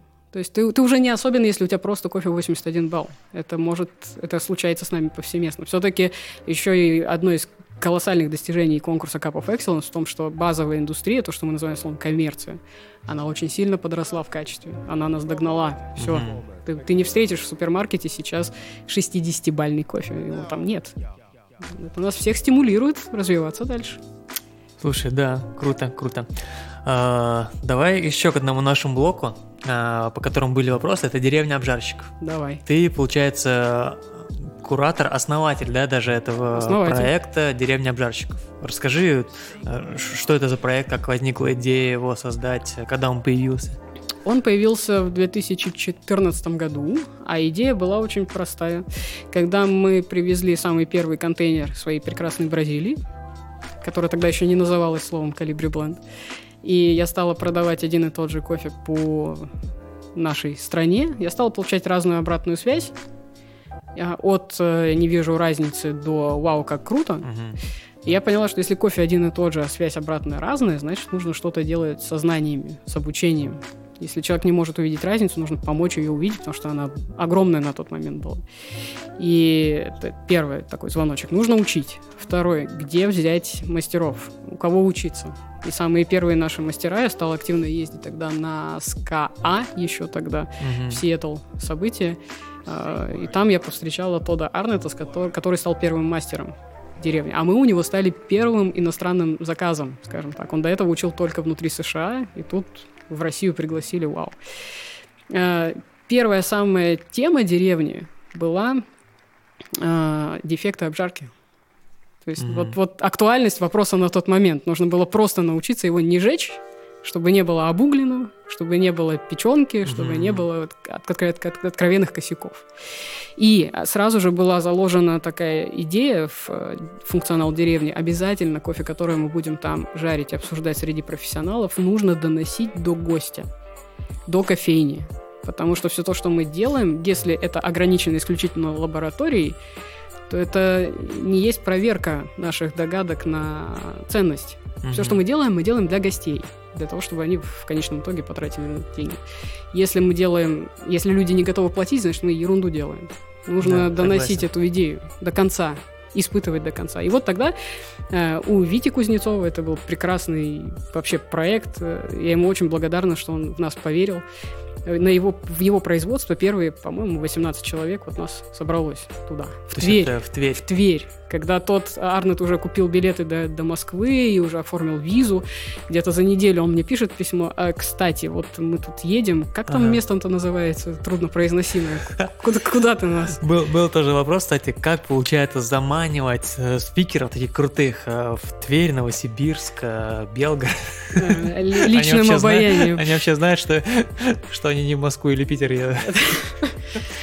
Э, во-первых, ты сам, как уже теперь наши слушатели знают, э, я тоже не, не, не в столице родилась. Mm-hmm. И моя большая уверенность изначально была в том, что я хочу развивать компанию «Калибри» не для Москвы, которая присыщена, в общем-то, любыми предложениями. Я хочу, чтобы эта масса э, максимально быстро развивалась в регионах.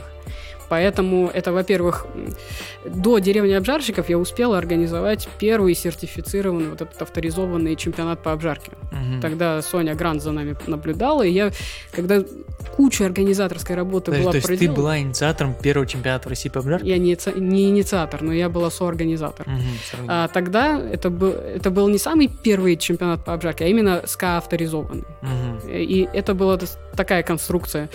А, на пире в Крокусе невозможно поставить ростеры, поэтому ростер был ростером Филиппа Лейтоса, там, на правде. Угу. Рома Негренко там спал на мешках, открывал нам с утра от производства. А, грейдинговая часть была в лаборатории КЛД, еще на старом адресе. И вот все это логи... И только финальный капинг проводился в Крокусе. Э, я поняла, все это пройдя, я постоянно с Филиппом Анкельбомом э, коммуницировала и другими ребятами, чтобы все прошло по правилам. Ну, представляешь себе, несколько месяцев работы, и в итоге шесть человек тогда только обжарщиков принимали участие раз, и только там пара судей это все попили для меня это было непропорционально, несоизмеримо. Нужно было создавать мероприятие, где, а, будет больше обжарщиков, б, больше выход в конечную аудиторию. В, в конечном счете это никому не интересно. Это сегодня э, в несколько этапах и отборочных проходит чемпионат по обжарке, а тогда это был другой рынок. И функционал как раз деревни, он это и предполагал. Побольше обжарщиков собрать угу. и вынести обязательно этот кофе на суд простых гостей. Вот в кофейне у Вити Кузнецова тогда – также точно на термосах, примитивно, разные профили обжарки мы подавали, и команды, разбитые под названиями облачка, ветерочки и, по-моему, ага. лучики. Вот мы выясняли, какой профиль лучше. Выяснилось, что то, что нравится лично Вите, совершенно не то, что нравится гостям. Угу. Это как минимум повод задуматься. Слушай, это прикольная идея, на самом деле, потому что, опять-таки, ну, проецирую сейчас на чемпионаты, да, то, что происходит там не только в чемпионате по обжарке, но и вообще в любых других, там, чемпионат Brewers Cup или бариста, там, да, то есть э, многие участники покупают там дорогие лоты, которые вот реально пробует только 4 человека, то есть только 4 судьи, ну и, возможно, еще там команда подготовки, и все, то есть этот кофе дальше а, больше никуда не уходит, да, то есть и, ну, поэтому ты решила сделать деревню обжарщика, чтобы просто ну, потребитель, да, смог попробовать э, Чтобы его новое. включить в наш процесс принятия решений. Угу. Это был непростой процесс, потому что до тех пор не было принято, знаешь, спрашивать у гостя, нравится ему, это, это все-таки большой стресс, вот этот момент взаимодействия, когда ты что-то отдаешь, получаешь. Угу. А на следующий год мы сделали еще более хитрую систему, еще более стрессовую, когда, э, по-моему, второй был Омск, и тогда, это правда были кофейни Скуратов, в бар кофеин Скуратов, гостевые бариста, участники деревни обжарщиков заступали на смену, вместе с э, местными бариста. И угу. бок о бок трудились. Ого, Таким круто. образом, э, мы тоже должны были насобирать обратную связь от гостей. А, но прелесть была в том, что одно дело, когда ты на обучении послушал про то, как важно делать завес э, каждого холдера перед тем, как засунуть его в эспрессо-машину. Другое дело, тебе приезжает бариста из Москвы, становится рядом с тобой, делает это на автомате, не задумываясь, и ты видишь, что ну вот он, новый стандарт работы, mm-hmm. все успевается, все делается, и начинаешь копировать. Это гораздо более эффективно, чем любые семинары и лекции. Слушай, круто. Ну и получается, опять-таки, деревня обжарщиков, она проводится где угодно, только не в Москве. Пока, Тверь, да, Омск, где угодно, только не в Москве. Моя, я люблю говорить, что если вы услышали, что она в Москве, значит, она последняя. Слушай, интересно. Последняя была в Новосибирске, да? Сейчас была в Новосибирске. Ты спросил, как заманивать спикеров. Сначала мы работали с Тодом Арнотом, угу. А потом э, очень он приглашал тоже своих коллег из э, Америки для того, чтобы закрывать бариста часть. У нас были сначала категории обжарщики и бариста. Сейчас у нас нет категории обжарщиков и бариста, все вместе, но только спикеры из-за того, что я знаю теперь, например, Федеральный институт Спириту Санту, приезжает оттуда Лукас. Э, я познакомилась с Фабианой Карвали в Бело-Оризонче. Это было невероятное знакомство, потому что э, я поехала на этот Симано Интернационал до кафе, то есть mm-hmm. Международная неделя кофе. Ничто не предвещало, знаешь, там каких-то важных встреч, э, но я увидел, я, она на португальском преподавала лекцию для аудитории, и мне помогала переводить ее Режина Машадо, это обжарщик Залап, Изабелла Хапазейра, известная О, кофейня кстати, да. в Сан-Паулу. И вот мы сидим рядом, тоже прекрасная страна Бразилия, меня видят первый и последний раз, но мне очень помогают. Угу. Она мне урывками переводила э, какие-то важнейшие тезисы, и я вижу материал, я понимаю, что надо работать, надо брать. Я выловила после лекции Фабиану, объяснила вкратце, кто я, что я, и где-то через полгода Фабиана мне написала, что давай что-нибудь такое сообразим. И сегодня, например, деревня обжарщиков — это не просто спикеры. А с Фабианой мы ведем исследования, которые предшествуют деревням. Э, убрали полностью блок, например, связанный с бариста обучением, угу. и поставили участие бариста уже в качестве э, на стороне принимающей э, компании. Например, Tasty Кофе, когда принимали у себя деревню, за месяц до этого в кофейнях у себя проводили исследования по скрипту Фабианы. Там нужно было отгружать кофе в э, чашках разного цвета и получать э, обратную связь. Эта информация стала частью научного исследования. То есть мы уже исходим из того, что баристы в России достаточно профессиональные, чтобы их чему-то учить, поэтому раз вы такие молодцы, вот вам задание со звездочкой. Слушай, круто, реально круто. Я, я взял, просто слушаю и думаю, вау. То же самое было в э, Новосибирске. Там тоже ребята провели научную работу, прежде чем мы все приехали на деревню. И тоже а, это стало частью другого уже научного исследования. Ну, тоже угу. у Фабиана. Я прям слушаю и думаю, так, надо а, на следующую деревню обязательно, обязательно ехать. Давай. Когда будет следующая, кстати? Был вопрос такой даже. Э, это тоскливый для меня вопрос, потому что в этом году ты видишь, самолеты не летают, угу. и мы просто не можем планировать его э, в пространстве э, реальном, пока, к сожалению. Как только будет ясность, мы... По моим внутренним ощущениям, это уже будет, скорее всего, 21 год. Но, mm-hmm. но сейчас мы запускаем проект а, обучения онлайн с мастерами деревни. Э, первые пилотные лекции будут с Фабианой Карвалью и Вероникой Бельчор. Mm-hmm. С Фабианой запланирована лекция «Мультисенсорное восприятие», теоретическая часть. И дальше э, также мы хотим запулить лекцию по мультисенсорике и рынку specialty кофе. То есть как сообщать информацию о кофе потребителю э, языком ему понятным. Угу. А с Вероникой мы возьмемся за тематику химии обжарки.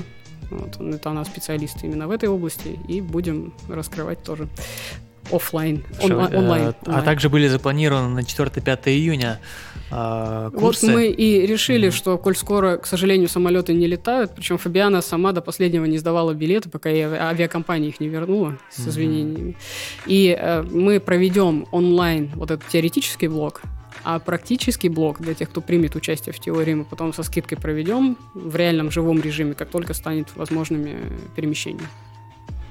Слушай, здорово.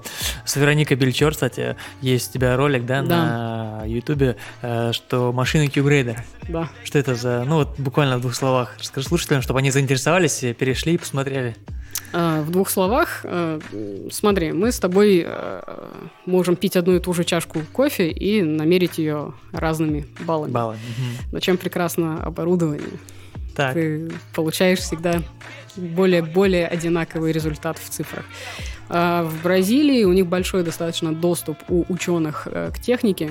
Тут э, у них не безумное преимущество по отношению, допустим, к нашим ребятам. Угу. У нас тут Катя Мутовкина пытается провести исследования и там, между институтами носятся, а доступа к аппаратам нет, и аппаратов самих может не быть. А в Бразилии это не проблема. Вот у них может стоять э, FTER, это э, спектроскопия инфракрасного спектра. Вот можно в этот аппаратик размером с принтер и стоимостью с приличный ростер засунуть кофе и получить кривую, которая является уникальной для каждого кофе. Хм. И вот по этим есть во всей этой кривой а, там, в общем-то, у меня в Инстаграме одна из таких кривых выложена. Mm-hmm, да, Но только уже из исследования Лукса Лозада Перейра. А, по этой, определенные участки этой кривой являются то, что называется fingerprint, отпечаток пальца, характерным участком только для этого сорта кофе. И она провела эти исследования для кофе, который кугрейдеры ранжируют на разные баллы, провела на, в аппарате угу. соответствующие исследования, и выяснилось, что есть корреляция прямая между тем, сколько ставит баллов человек, и с тем, э, какой, э, как выглядит пик у машин при пропускании этого образца через машину. Отсюда сделан вывод, что есть техническая возможность оценивать качество и таким образом. У меня большие планы на такого рода технологию. Мы я отправила перед кризисом, успела ей отправить образцы а, для дальнейшей оценки. Угу. И мы только встали, потому что закрыт федеральный институт. Мы ждем сейчас, когда откроют институт и продолжится исследование. Но шире, смотря на, допустим, будущее того, как будет закупаться кофе, я считаю, что такого рода технические э, тесты должны стать неотъемлемой частью контрактов, особенно когда дело касается спешлти. Это может быть мега полезно, гораздо более полезно, чем спорить с кугрейдером так это или не так. Слушай, это прям, это прям здорово. Знаешь, это такое будущее. Будущее. Э, баристы все боятся, что их заменят, знаешь, там э, суперавтоматы. Правильно, улыбаться надо шире. А кьюгрейдер теперь будет бояться вот таких вот. Я не а, думаю, что этого нужно бояться, но это большая может быть помощь. Знаешь, как калориметр. Мы же не боимся калориметра или анализатора влажности. Ну Мы можем с тобой не согласиться по цветам, но есть вещь, которая нам по нажатию кнопочки скажет 56. Вот нравится или не нравится 56. Угу. Раз уж мы а, начали говорить про научный подход, был вопрос, какие возможности развития научных исследований кофе в России вы видите? Э, в России, что назвать словом возможности, если мы смотрим на области, которые можно было бы поисследовать, то они безграничны. Тут mm-hmm. можно посмотреть на классный пример UC Дэвис, это университет да, в Дэвисе, в Калифорнии, а, в Америке. А, США не производят кофе, кроме как на Гавайях, но при Мандави-центре виноделия у них есть просто фантастический центр по исследованиям кофе. Mm-hmm. Они на, практически на глазах его строили, они сначала планы показывали, сейчас все отгрохано. Там вложили в них деньги и Пробот, и, если не ошибаюсь, Марзока. Короче, крупные бренды в этом тоже поучаствовали. И э, лаборатория достаточно большая, производит исследования, классно функционирует. Вот пример того, как можно заниматься исследованиями, если ты не страна, производящая кофе. Угу. А в России с оборудованием все грустно. То есть никаких доступных простому исследователю аппаратов по инфракрасной спектроскопии об этом можно забыть. Я думала, наверное, поэтому у нас так развита теоретическая наука. Можно сидеть и фантазировать. Mm-hmm. А, поэтому, будь у нас оснащение посерьезнее, можно все. Я думаю, что у нас ума точно хватает. Фантазия безгранична. Но технически пока я это не вижу. Мы пытались сделать часть исследований в России, и свое одно я провела, и то по, благодаря тому, что я лично дружу э, с, вот, допустим, Анной Капаниной, которая является научным секретарем э, Института морской геологии и геофизики Российской Академии так. Наук в Южно-Сахалинске. Она просто сама занимается э, корой растений много-много лет, у нее там серьезные труды по mm-hmm. этому поводу. И когда я захотела сделать срезы разных минут обжарки, вот я наделала э, образцы, сделала образцы, сделала макрофотографии сама, а срезы отправила делать ей. Туда вот были сделаны эти срезы. Первое такое исследование мы сделали сами. Но это... А где можно посмотреть э, результаты? Результаты э, есть. Нет, нет, они опубликованы, они были представлены на научной конференции в Турине в 2017 году в виде постерной сессии. А, и сейчас этот материал Лукас Лаузада готовится включить в книгу об обжарке в июле Ле они планировали эту книгу выпускать. Посмотрим, как скоро выпустят. А, ну, а больше нигде? То есть ты их ни, нигде там не, не укладывал? У меня на сайте была статья, которая вкратце рассказывает, о чем речь. А более подробно угу. откликов не было, стало быть, и не было необходимости публиковать. Э, ну, в твоей... Но я активно это использую в обучении. Все-таки тот материал, который Обучение я... СТ, да? Да. То, там, Все то, что я преподаю, очень много основано на личных такого рода исследованиях. Угу. В твоей вот такой э, биографии, которую мы выписывали, еще указано соавтор научных исследований публикация кофе. И в феврале, да, если не ошибаюсь, у тебя была лекция «Наука и кофе». Март это, по-моему, был. Вот прям перед тем, как закрыли. Угу перед тем, как всех нас закрыли, уже полузакрытая была Москва, но состоялась такая лекция. Что за научные исследования, публикации? А, научные исследования сейчас, ну, во-первых, то, что я упомянула, это публикация с нашими отечественными коллегами, с э, Имгик ДВО Дальше были исследования, э, та работа деревни обжарщиков, которая была проведена, а, по этой причине указана как соавтор исследований Фабианы Карвали. Угу. Это, пожалуйста, тоже опубликовано, можно почитать. Э, то же самое я включаюсь в некоторые работы Лукаса Лузада Перейра именно из-за такого рода сотрудничества. И теперь вот еще грядет публикация в книге. Мне кажется, немногие могут этим похвастаться. Слушай, не то, что немногие единицы, но вот, по крайней мере, одну единицу я, я вижу, больше, больше я так и не, даже не знаю кто.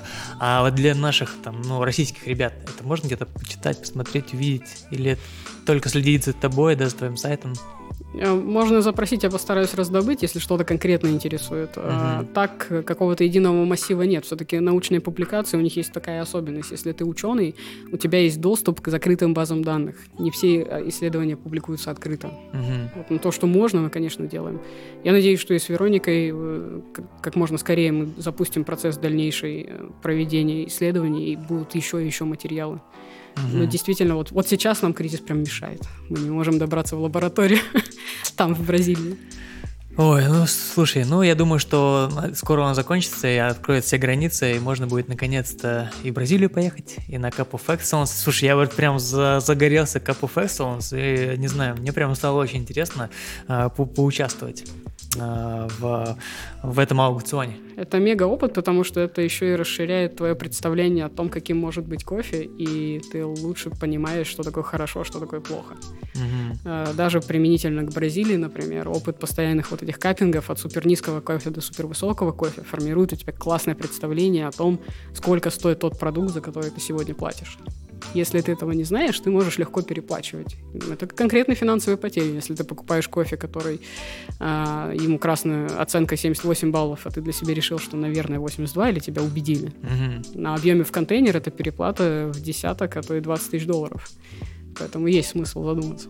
Да, э, цена, цена, математика тоже играет роль. И Большую. В этом, в, в этом контексте можете посмотреть на канале, кофейном канале Калибри Кофе. Очень классный ролик «Абиссинская математика», то, как э, делать цены в Эфиопии. Это прям, э, ребят, это, это, это фантастика, да, обязательно посмотрите. Ссылку я оставлю на этот канал.